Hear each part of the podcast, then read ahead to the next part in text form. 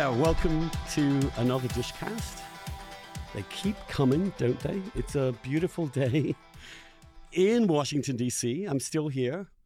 Provincetown has yet to lure me northward. And actually, these, these months in D.C., March and April, are just sublime. They are, along with, I think, basically September and October, the just gorgeous months to live in the nation's capital, which is a beautiful city for those of you who've never visited, especially all of you in New York who've never ever gotten on the Acela and come down to even say hi to us. Not that we have a inferiority complex about it. But anyway, today, Those four months are probably the best, the only times that DC is better than New England. huh, well, thank you for that contribution, Jon, even though. I haven't even introduced you It's yet. all right. Jon Ward is here. Jon Ward is a, I would say we're friends. We, we go back a bit. Yep. He is the chief national correspondent for Yahoo News and the host of the Long Game podcast. His first book was Camelot's End Kennedy versus Carter and the Fight That Broke the Democratic Party.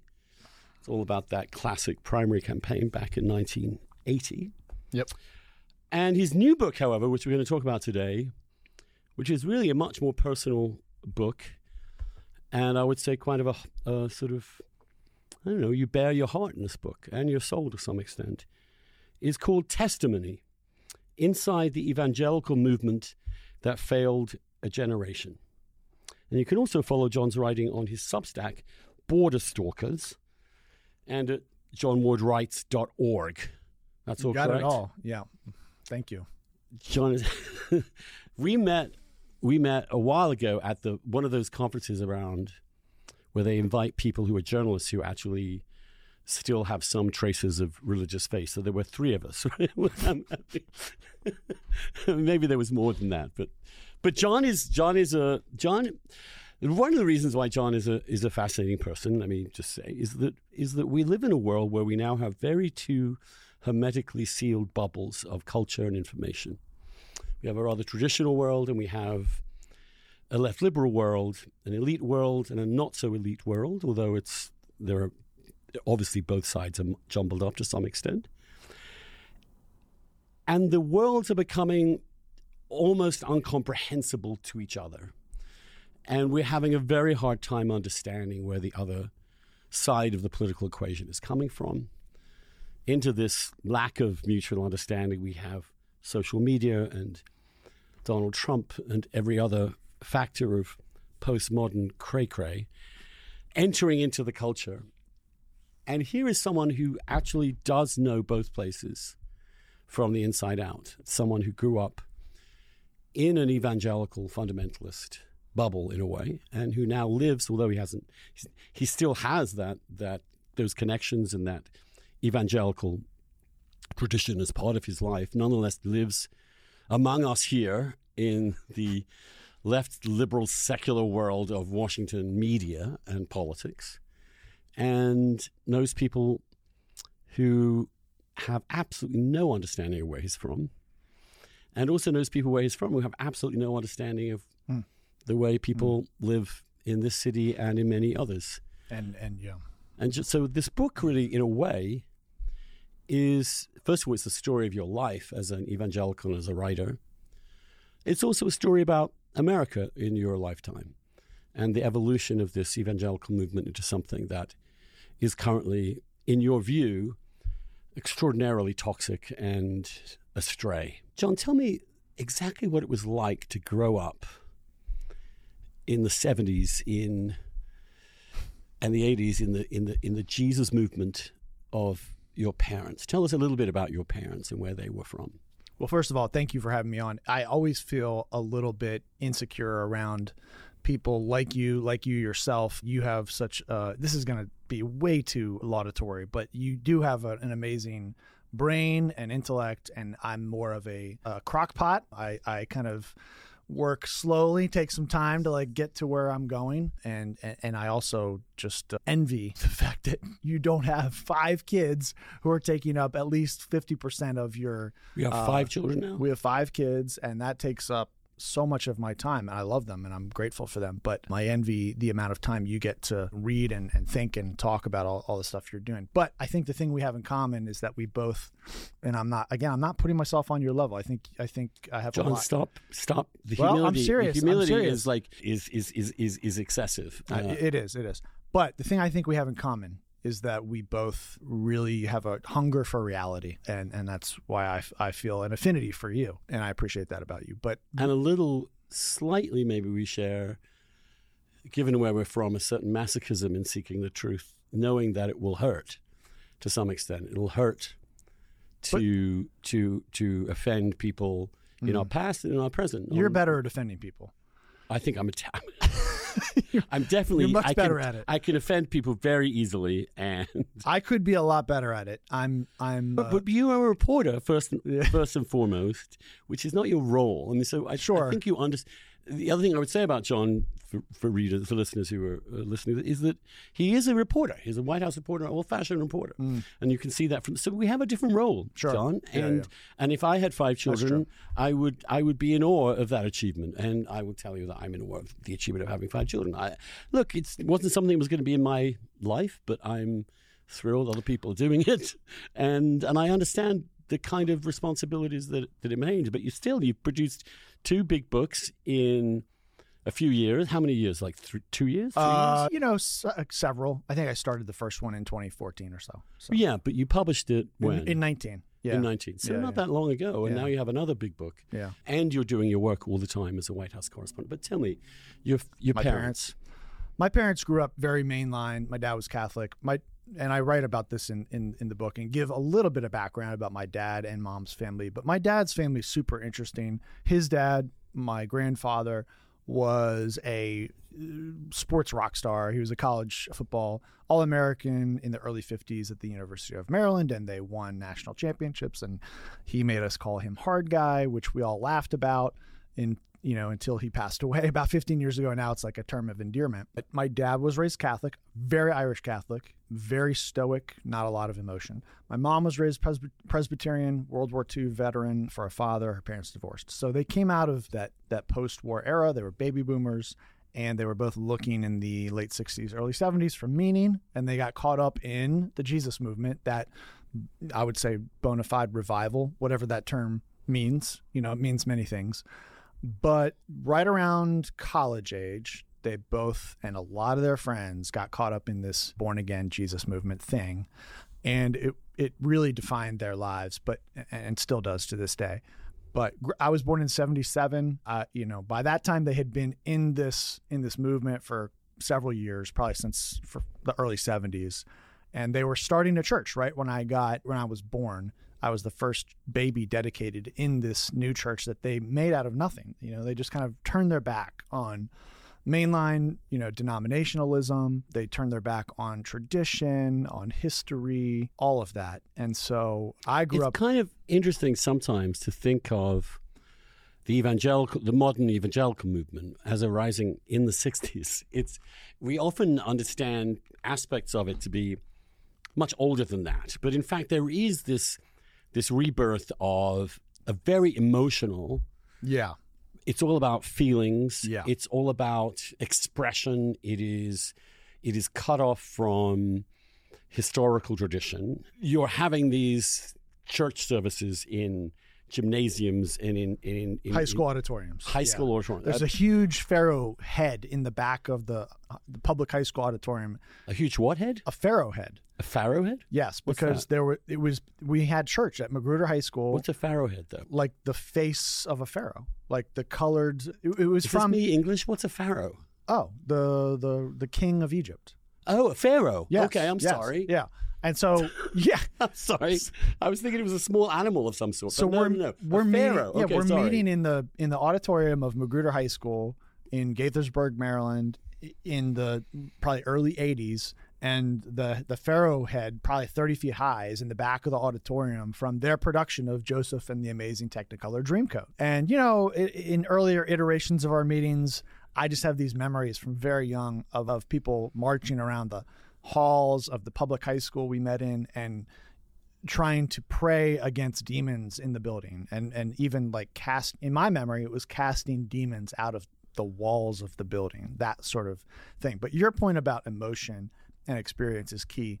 That i think is the lasting legacy of my upbringing is this focus on immanent experience of the divine in a way that is bodily and emotionally intense and I think that's, you know, not all bad because I think that there are some real benefits of, of being sort of aimed towards seeking an, an immanent experience of the divine. But if that's all that you've got, it goes off the rails. But but that took the form of speaking in tongues, of, Yeah. of falling out in church, of of dancing, maybe, or what, what other? I mean, in, in a typical Yeah. service, Yeah. What would be the emotional The highs? most the most common stuff. I mean, it kind of it kind of uh, moderated over time, but early on, early days, they would have all kinds of stuff. They would have people, lots of women in flowing dresses, up on stage dancing. They would have a regular thing where people would come up and give words of knowledge or words of prophecy, and just sort of kind of channel what they thought God was telling them to say to everyone, and that got kind of, you know, clamped down on over time. There was a period in the in the mid 90s where there were a lot of churches going through a really bizarre wild experience of, you know, the Holy Spirit as they considered it to be called the Toronto blessing and that was when people were like falling out, falling down, being covered with sheets, shaking, dancing, even in some places barking like animals. That was and that was a kind of a interesting hinge point for our church and for a lot of ch- a lot of churches, which we can get into if you want. But j- by and large, the most common things were speaking in tongues, raising your hands, prophecy, a lot of that sort of channeling God. And what was the, if you could summarize, what was the the core belief system? Because presumably this is not. It doesn't sound like a biblically fixated church, or is it? I No, very, Oh, okay. very, very. So on, Yeah. alongside this, there's Bible study there, and the, the services have Mm-hmm. exposition of the scriptures. And I see. It became more expositional over time. I would Mhm. say early on it was probably more topical preaching, Mhm. and then over time they began to be a little more uh, attempting to be rigorous in their preaching. And it became my church became went from charismatic Pentecostal to right after that Toronto period in the mid '90s we became hardcore Calvinists. So I experienced actually a really interesting variety of experiences because early on we were basically quasi Pentecostal. And then around the time I became most intense in my faith, which was around age 20, we were hardcore Calvinists, which was part of a rising movement of what Collin Hansen, who I think was that wrote about for Christianity Today. He wrote a book called Young, Restless, and Reformed. And Al Mohler is probably one of the better known representatives of that sort of neo Calvinist movement that was popular 20 years ago. The New Calvinism, it was called. Yes. Now, for your average dishhead, many will know what Calvinism means, but but tell me what flavor of Christianity that is in in the modern world. I mean, how does that translate? I understand Calvinism to be basically everything I'm supposed to not believe in as a Catholic. that there is hmm. predestination, Yep. that that you are saved or not, depending upon God's Right. that there is a an extraordinary helplessness on the part of humans to do anything Right. to make the world better or themselves better. This this this sort of Augustinian sense of utter utter degeneracy in, in human nature. Yeah.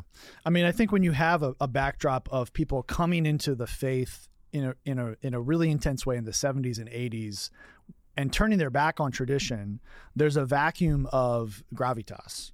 And so there hmm. was a certain subset of of people from that world like our church who I think wanted some more intellectual rigor and this new Calvinism presented a, a veneer of that because it's you know it's got a whole system of theology based going back to Augustine and John Calvin. And, uh, you know, in its most pure radical form, it does do all the things you just said. I mean, you can't get to God unless He cho- chooses you, you have no agency. And uh, the thing that it played out the most for us was the emphasis on original sin, indwelling sin. And so we just went crazy looking for, you know, any imperfection in ourselves. And some people took that more seriously than others. But I was 20, 21, and I'm already pretty introspective and pretty intense And so it was a pretty unhappy period for me, Andrew. Yeah, although when I read the read the book, your childhood was was was not terribly unhappy. No, my childhood was Um, great. You Yeah. seem to have a very kind of normie adolescence. You were really great at sports. Yeah. You were a jock. You fit in, Yeah, that's true. and you, you feel that way to me today. I mean, you're very straightforward, easy to get along with, dude. But but driving all this was also this this faith that you inherited from your parents Right. that how did you practice it? Is it was it prayer? Was it Bible study? Was it or was it just this this constant mindset of your own failings, your own sin? I notice, you know, these things go deep. We, we, we started this podcast with you apologizing for just not being good enough. and that's a very common thing among those of us who grew up in quite strict Yeah. conservative Yeah. religious Yep. traditions. Yep. I always tell this story when I was a kid. I went saw my mom and I she was leaving for work and I said, "Mom, can I ask you a question?" She said, "Yeah, wh- wh- what?" Yeah, I said, "Does God know everything about you?" And she said, "Yeah, of course he does." I said, "Everything, even the, even your most innermost thoughts." And she said, "Absolutely." And then I said, "Well, I don't think I don't think he's going to like me very much, mommy." there was this very deep sense from the get go that you were you were a bad person Yeah. and you had to prove somehow every day that you weren't. And some of that meant finding a set of rules that could give you an absolutely clear understanding that you are good as opposed to bad, Mm-hmm. as long as you stay on the right side of those those rules. And sometimes that can become a sort of certainly in my mind when I was at my most intense and religious as you were, very very passionate understanding of the intricacies of all of it. And When were you most intense? I would say in my early teens, maybe, and then through my through my early twenties. Yeah. Not dissimilar to you, Yeah. and I, and I think especially also you, you're not stupid, so you're also aware also that where you're from, the world that you're from, is not where a lot of other people are, and so there's a certain amount of displacement from the broader culture and insecurity towards the broader culture. Yeah. Yeah. And that's one of the things you talk about the the the way in which the evangelical world having kind of walled itself off in some ways Yeah.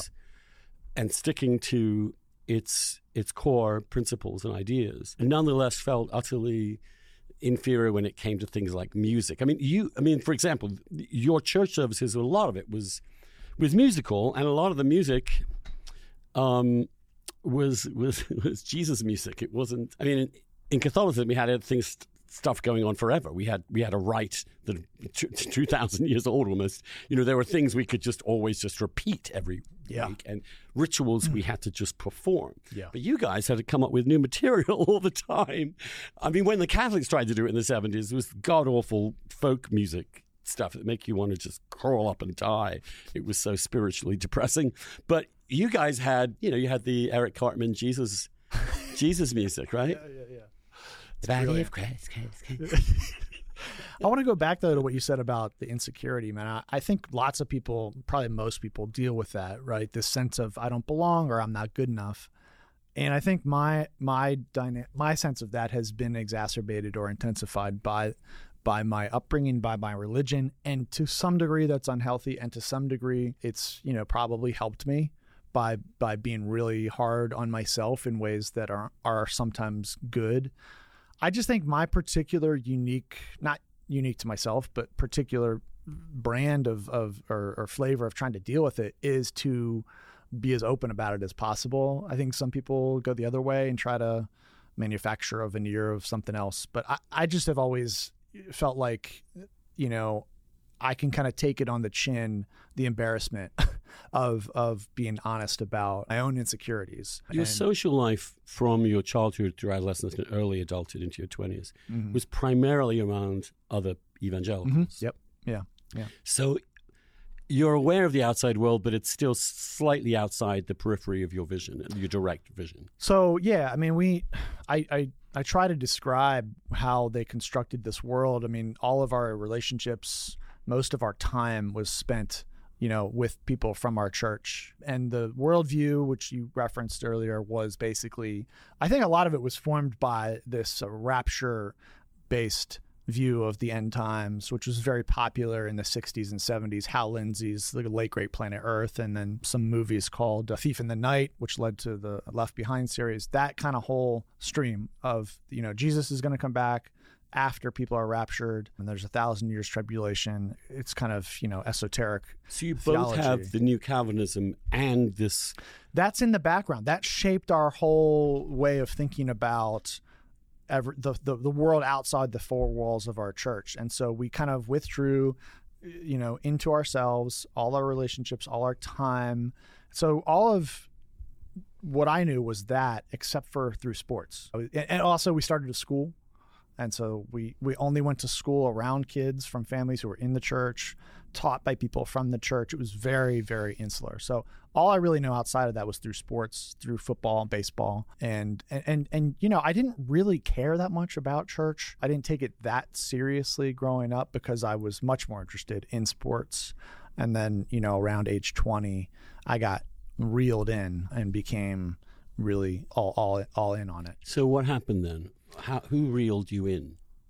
people in the church they hired some people to be more intentional in organizing the college age meetings and and my my experience of church at that time became a dynamic of trying to recreate a spiritual emotional high through going to meetings and through even you know doing singing and bible reading and praying in my own room you know that it was Mhm. a really a really again i'm pretty you know type a in a way like trying to accomplish the most i can accomplish and i wanted to be the best christian i could be. So i tried to recreate that experience in my own my own room. I you know participated in all the meetings and all that. And so it was a cycle of that followed by the inevitable failure you know of uh, you know a young man who can't have sex who can't even really date because of the rules of our of our subculture. And you know the internet is coming along and there's porn and then you have to go to meetings and talk to other people and you don't have to but you know you're encouraged to. This is this is quite a common feature of evangel- evangelical life, especially for men. yeah. A lot of Bible studies, a lot of men today who are evangelicals are, are presented with this ideal that they they they're struggling to live up to, but the modern world is sending so many contrary signals into their into their brains and mm-hmm. into their eyeballs yeah. that you're living in this constant stress. You're, you're living in in a, in a, you, you're yeah. you, it's and and the mental energy required, the psychological energy required to live in a world which is telling you not to do any of these things. and your body is going nuts And you, you're also at that point, Yeah. sexually speaking, Right. hormonally speaking, just all over the map, right? Yeah. You're just, it's just, it's, it's, it's the human male, especially, Yeah. is just producing way too much sperm for, for the world to even count as for some mysterious biological reason. That's how we are as a species. yeah But yeah, you try not to. You try and be a young man and never masturbate as you are supposed to never masturbate, and, and you'll go out out of your out of your tree if you if well not only are you not supposed to but if you do you're you're you've offended the almighty. You know he's looking down and is really pissed off at you. So let's let's think about this for a second. I, I don't want to focus on the sex stuff as such because, yeah. but what goes through the head of the the evangelical dad who is before he goes to bed at night with it, he goes down to the basement and rubs a, rubs something out, so to speak. yeah Ah, and he goes back upstairs. What's going on in his head? It's like this war, right? And and at some level, in that kind of war that you're constantly in, you want to find a place that's more secure for yourself. So one of the options is to become even more insistent upon your sinfulness and on the need to. There's a rigidity involved in this that can lead to doubling down in ways that that really are, are, are very difficult psychologically. I mean, in Catholicism, we have this confessional question where we can we can unload our yeah our guilt and and but also because we're we don't quite have the same sense of humans as utterly bloody damned we're so terrible we are so that we can we can get better we can do things that make life a little better for ourselves. We can be better at other people. Mm-hmm. We can stop thinking about ourselves so much. You know, as a kid, I was told I go go visit the old lady down the street to keep her company. I need to. Mm. There, there are things I could do to to make myself a better person. Whereas it seems to me that part of the theology you're talking with, you really can't do anything but pray for God to save you. Yeah, and at that, you know, at this time, I wasn't a dad. I was just a single, No, you know, single guy with no real meaningful female relationships. But you know, the only thing you can really do is self-flagellate. Your is self-flagellate. Like you know, I make a comparison to the image of. I believe they are Shiite fundamentalists in the city of Najaf. I just remember seeing this image of them marching through Najaf on a holy day with whips, you know, causing themselves to bleed. And that's kind of you just just abase yourself. And it caused deep, deep shame and self-loathing. There was one guy who came to one of these, you know, awful meetings that we had with 5 to 10 young guys sitting around talking about this who actually told us he thought about cutting off his own dick.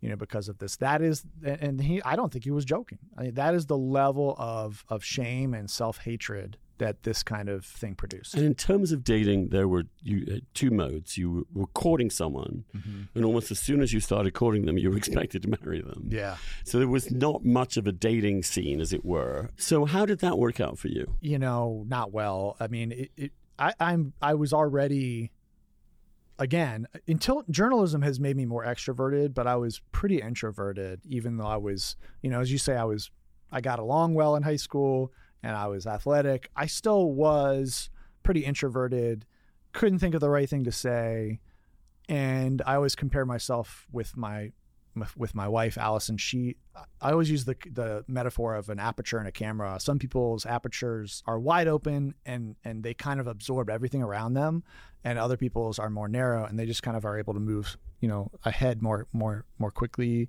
without a lot of complication. And I've always had a wider aperture, so everything in my environment has always been very much like in my face. So I think all of that made it hard for me to be all that confident with women and and of course this environment really exacerbated that that issue so you know i would have very brief relationships with women and you know freak out at the level of commitment kind of required which is what made it a relief when i met Allie. i was 26 and you know when you meet somebody who you really do have a meaningful connection with and it's natural it stands out, especially in an environment like that. Was she also part of your your faith community or Sh- connected to it? She was not part of our church, but her we came from very similar backgrounds. Her father was a minister as well from a similar church, and, uh, and so, but she was much more of a rebel than I. You know, kicked out of a concert at age sixteen for refusing to stop. You know, pulling on her joint. You know that sort of thing. She's she's the rebel of the two of us.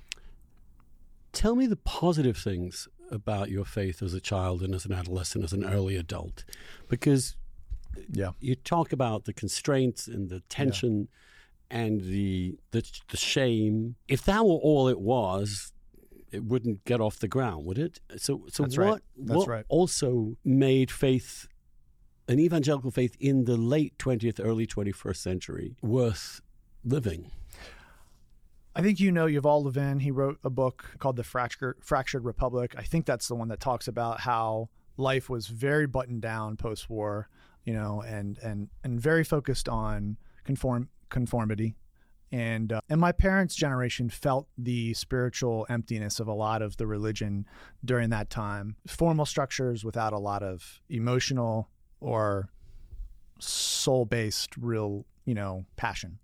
And I think I think the thing that really made that Jesus movement era meaningful was that there was a there was a true authentic experience married with the idealism of young people who were willing to try out a radical kind of you know faith where they were going as far as I think they could in sharing their possessions, sharing their time, sharing burdens, all of these things that So there was a um, kind of communism there. Is that what you're saying? exactly very much very much i mean the book of acts the way they talk about christian community is very socialistic you know very much like our possessions are are shared among everyone and there was a there was a real desire for that sort of anti-materialist, anti-bourgeois lifestyle.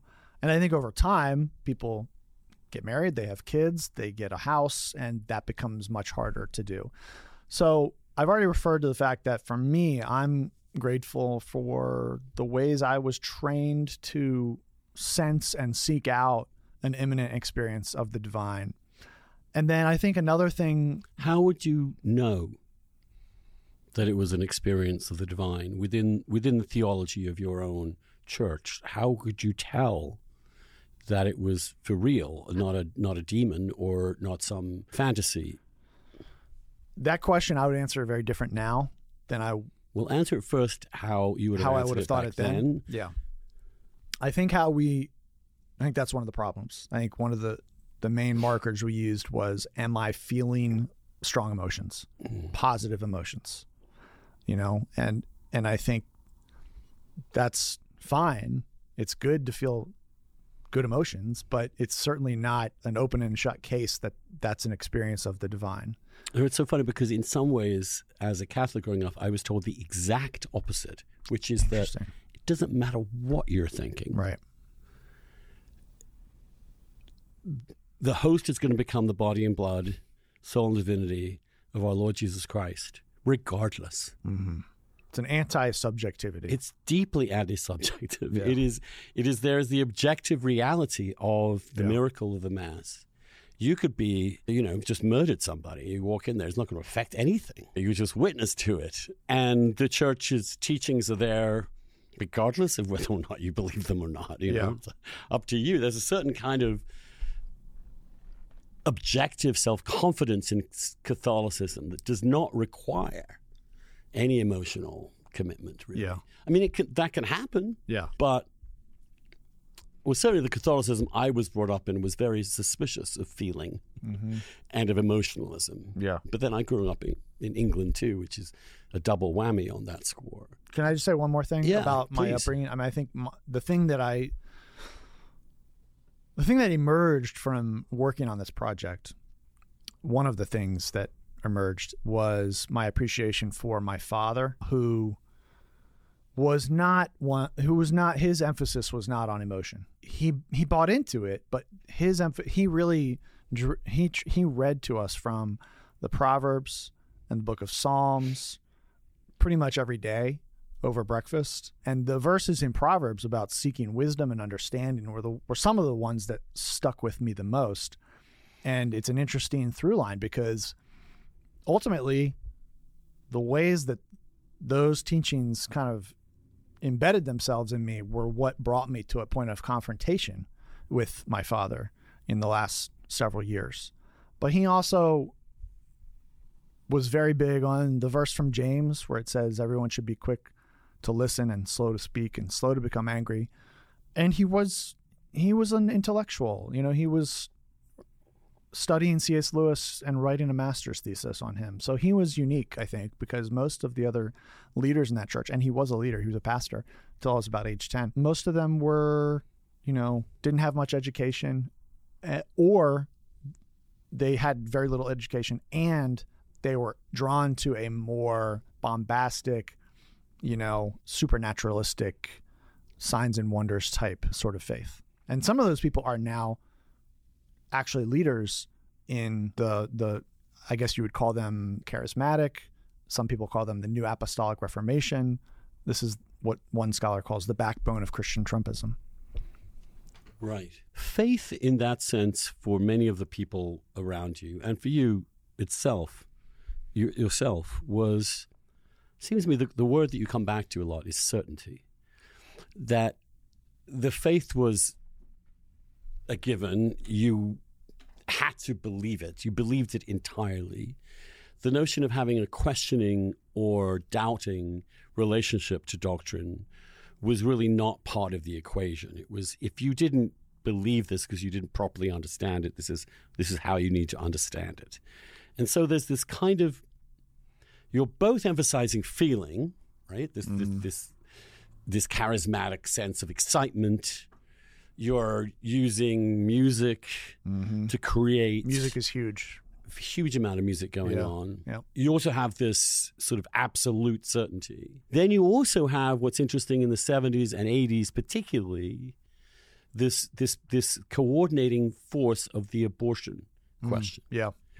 And it's kind of interesting to me because if you look at Christianity, its origins, or if you look at any period in its development, this issue is not actually that salient. You, you, it, it barely exists as a question. Hmm. And of course, throughout much of the 20th century, actually, Southern Baptist Convention was hmm. fine with abortion. Hmm. The, the, the Episcopalian Church never had that big a problem with it. It was just the Catholics who we were the ones who were the crazies on this. But then, for some reason, you guys decided this was the, and there was this sort of strange fusion of the pro-life Catholic movement with the evangelical movement. Very different, extremely different cultural and Christian traditions, but fused around this question of abortion. Why did abortion?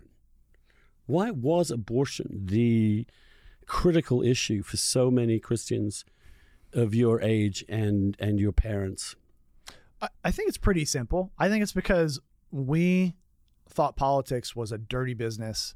We were already in this very antagonistic stance towards culture and politics. We didn't really want to have much to do with it. We wanted mostly to do spiritual things go to church, pray, read our Bibles, and hang out with other church people. So politics was something that was dirty, distasteful, and not something we wanted to be involved with.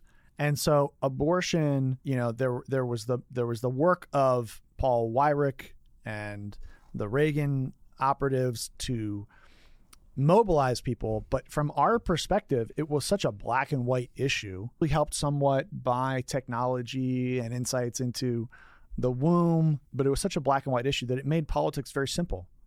And, you know, abortion is murder. Republicans are against abortion. Republicans are good. Democrats are evil. We can kind of check the box on politics, vote straight line Republican, and not have to worry about it a whole lot more. And, you know, that simplified it for us. So we didn't have to spend a lot of time thinking about it or doing much. So, in some ways, adopting abortion is your key political question allowed you to like shuck off any other political questions I, I think that was and a big also part of keep it. Yeah. politics in its place. So, okay, we don't have to worry about that too much because we know we have to do this because this is an overwhelming Yeah. privilege. Forget about the rest of it. So, Yeah. we- we're just becoming tribally Republican, but politics isn't our big thing. Yeah, and also, you know, ignoring politics, I think most people would agree who have thought about this. Ignoring politics is kind of a luxury. If if you are a part of society that is disenchanted or discriminated against or in some kind of dire need, politics is a huge vehicle for alleviating that problem. And a lot of conservative evangelicalism was made up of not all, but a lot of it was made up of upwardly mobile and families who could afford to kind of ignore politics. By and large, that's a that's a that's a Well, also lucky enough to live in a country with the First Amendment Yeah. that their core religious rights were not in any danger in the way that they would have been in other countries at other times. yeah I mean, as a Catholic in England, it's not like the history of religious persecution. It was absent from my own understanding of what it would be to be a Catholic. But it's just it's a good contrast to look at the African American church because they are very conservative on a lot of these social issues or have been traditionally yet their politics are very different so i think any honest examination has to wonder why is that and uh, i think their history of you know battling discrimination and, and disenfranchisement is a huge clue as to why that is they because they, they weren't just fighting for their right to believe what they believe, they were fighting for other things at the same time. Yeah, and they much see pro- they've had to engage in politics. They've Right. had to engage in thoughtful reflection on on how to. And you know, some people I know, black conservatives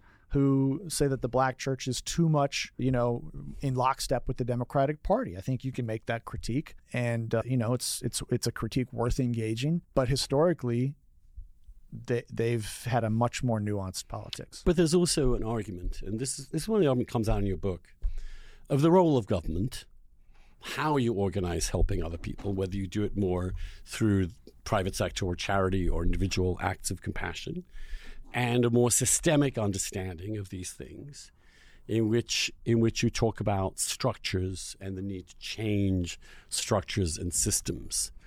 And you seem to have moved from one position to another. In other words, you're now much more concerned about what you might call systemic sin or structural mm. sin. Mm. My main question with those arguments is how does a system commit a sin? Mm-hmm. I think it's good. It's a great question. I'm glad you asked it. I think it's good to actually take someone like my parents and and apply that question to the way I think about them or just many of the people in that world that I grew up in. But I think I would I, I think I've come to view individual humans through this lens by and large. There are some people who are just mostly bad actors. But uh, and, and I don't know if I'm going to answer your question, but we'll get there. But I think most people, by and large, are doing their damnedest. They're doing their best day in and day out. And I think a lot of times we end up over allocating too much blame to individual decisions. Yes, people have agency, but I think so much of what we do, so many of the mistakes we made are a big part of them is the context that shaped us. Like the, the mistakes that we make are often because of the the forces that are acting upon us, the incentives, the pressures, all of those things.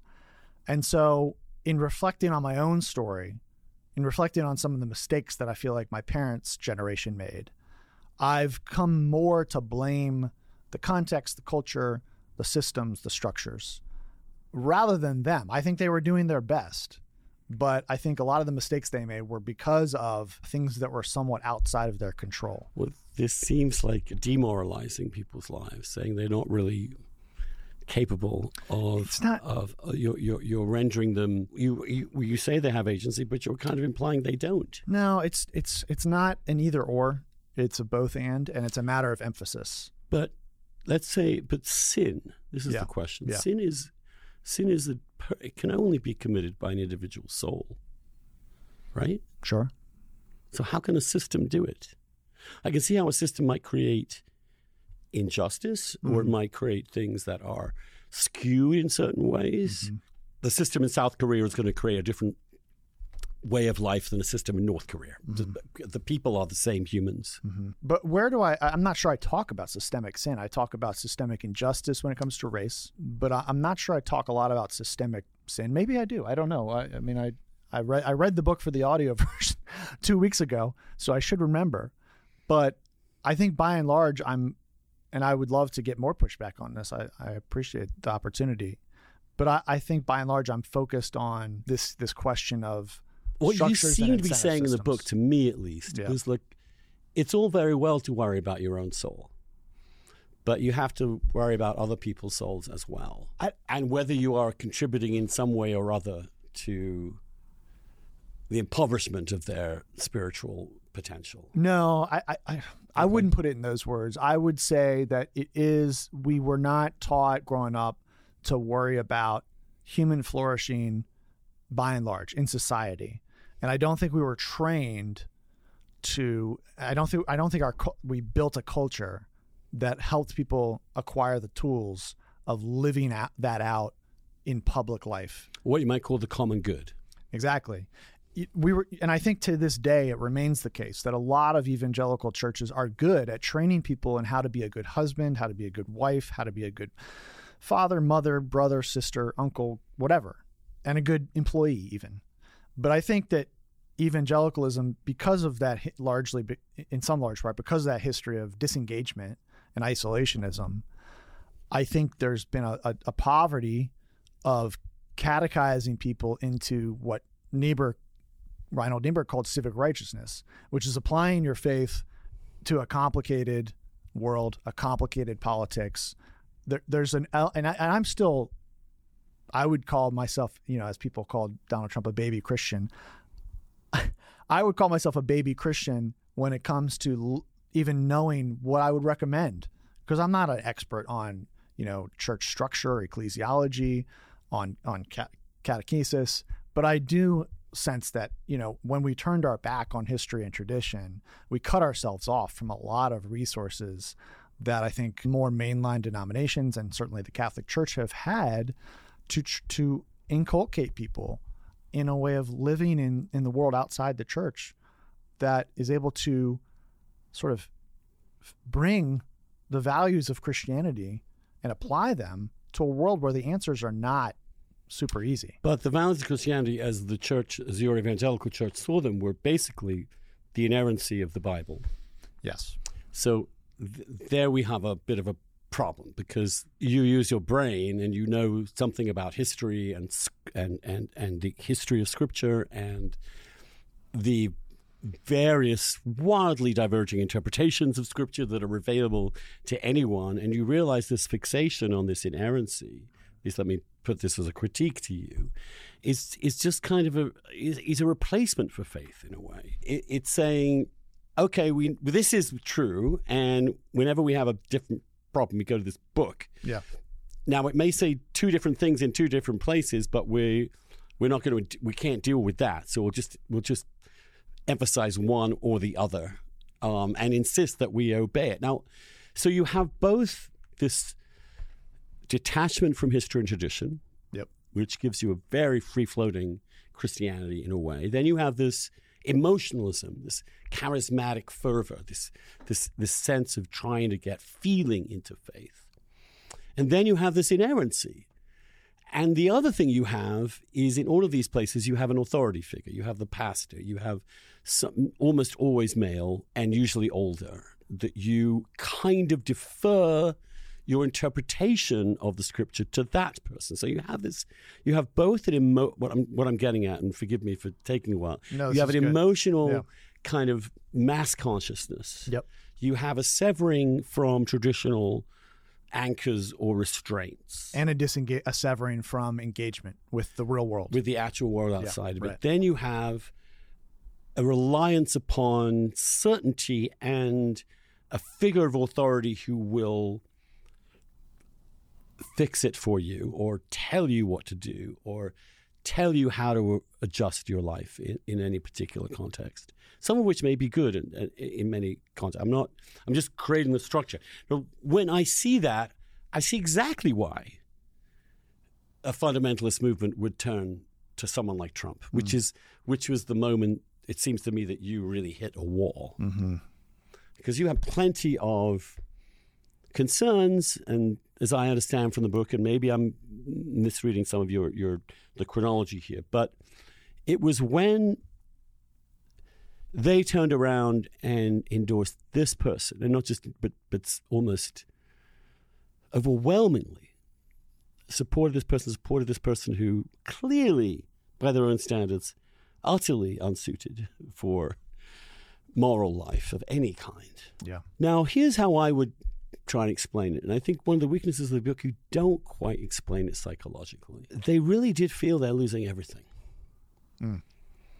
And abortion was one of the things, even though they're making, they've, they've made clear strides in the abortion debate. But the other question that did seem to intensify their panic was marriage. Yep. and for me, having, yeah. it's interesting to me because I was living in another world, and I was, yeah.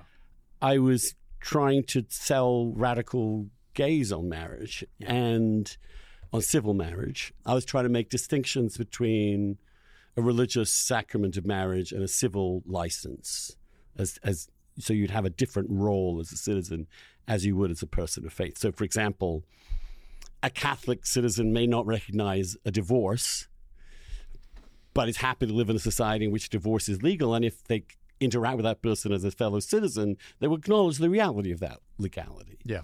But they really did feel as if they that that particular loss seemed to really hit hard, yeah. harder than I understood. Even though I spent a lot of time talking to evangelicals about this and fundamentalist Catholics and trying to understand and trying to argue in ways that we're not trying to threaten you. We're really not. Mm-hmm. But I have to say, some of those evangelicals are not entirely wrong, were they? There is considerable hostility to their worldview, that they have lost almost every single major culture war fight, except abortion. Uh, but even there, we still live in a country with with you know historically liberal. Well, obviously not. It's changing dramatically. But but why marriage? Why was that the issue that really freaked them out? I mean, there's three or four different things I would I would want to touch on there. When it comes to religious freedom, y- yeah, there's and there's hostility towards the Christian point of view, but I think you can only feel like you're losing everything if you feel like the laws of the land should reflect what you believe are biblical teachings, which it's not theocracy, but it's a very aggressive form of maybe Christian nationalism. I don't know what the scholarly term is for it, but it's a belief that the government should reflect your interpretation of uh, of Christianity rather than a common good human flourishing type of marker. Now there are arguments that you know from the right that equality, same sex marriage does not promote human flourishing, and I I don't know where, whether that comes more from Catholics or from evangelicals, but that or from another you know corner, but that's out there. But most people just feel like the the government is not is reflecting less and less of my point of view. Which, and they're not wrong, because historically,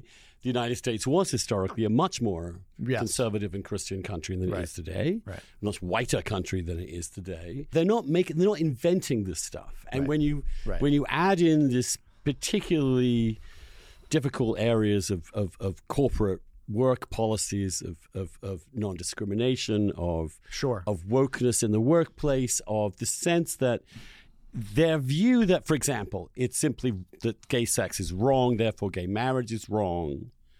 They feel as if they're now, for things that they've always believed, and in fact, my own church continues to say the same things, that suddenly they're regarded as as bad as a racist bigot for holding those particular positions. I Yes. don't believe that. Yes, right. I No, really don't believe that, that- because I know they're not. I just, I just, I, I, I know it's a different thing. that nexus of I- I think people have still to this day failed to understand how powerful a motivation or mobilization, you know, factor that nexus is of equating conservative views on marriage and sexuality to racist bigotry. And that actually is one of the things that uh, people who were involved in the Respect for Marriage Act from the conservative side uh, just last winter were trying to disentangle. They were trying to say that people can have conservative views if they have a conservative view of a, a holy text, the scriptures are another, and they have a conservative view on on sexuality. You know, they don't get to impose their will on other people, but neither will we say that they are bigots for saying that or for believing that. And so I think that actually has been a huge motivation. I remember back in 2004, I was a young reporter covering a dispute in Montgomery County, Maryland, just outside DC, over a sex ed curriculum in probably elementary school. And even then, there were there were you know rumors on the internet or reports on the internet of pastors in probably Canada, I want to say, who were being thrown in jail for conservative views on this. So this has been in the water for two decades, a decade and a half or a decade or so by the time our Obergefell happened. And so I would just say probably two or three quick things on this. Hi there. One, yes, This is not the end of this podcast. In fact, we're only just getting going. If you're a paid subscriber and are hearing this, it means you haven't yet signed up for the full new package to get our podcast in full. No extra charge. Just go to andrewsullivan.substack.com forward slash listen, L I S T E N, and make sure your podcast is up to date with the Dishcast. You'll be able to add it to your Dishcast feed and never have this hear this message again and go back to exactly what you've been doing for the last two years. And I'd like to thank you too for contributing for so long. If you're hearing this message and you haven't yet subscribed and want to listen to the rest of the podcast, then just subscribe. It's very easy. AndrewSullivan.substack.com is 50 bucks a year. Great value for money. And you also get with that the entire weekly dish every Friday. Not just my weekly column, but also all the comments and dissents on that column. You also have a full discussion of the previous week's dishcast. So all those questions you had in your mind can be answered, or you can hear and read readers debating what we talked about, sometimes uh, calling me to account. AndrewSullivan.substack.com. Subscribe and get the whole thing. Join the debate, join the fun, subscribe.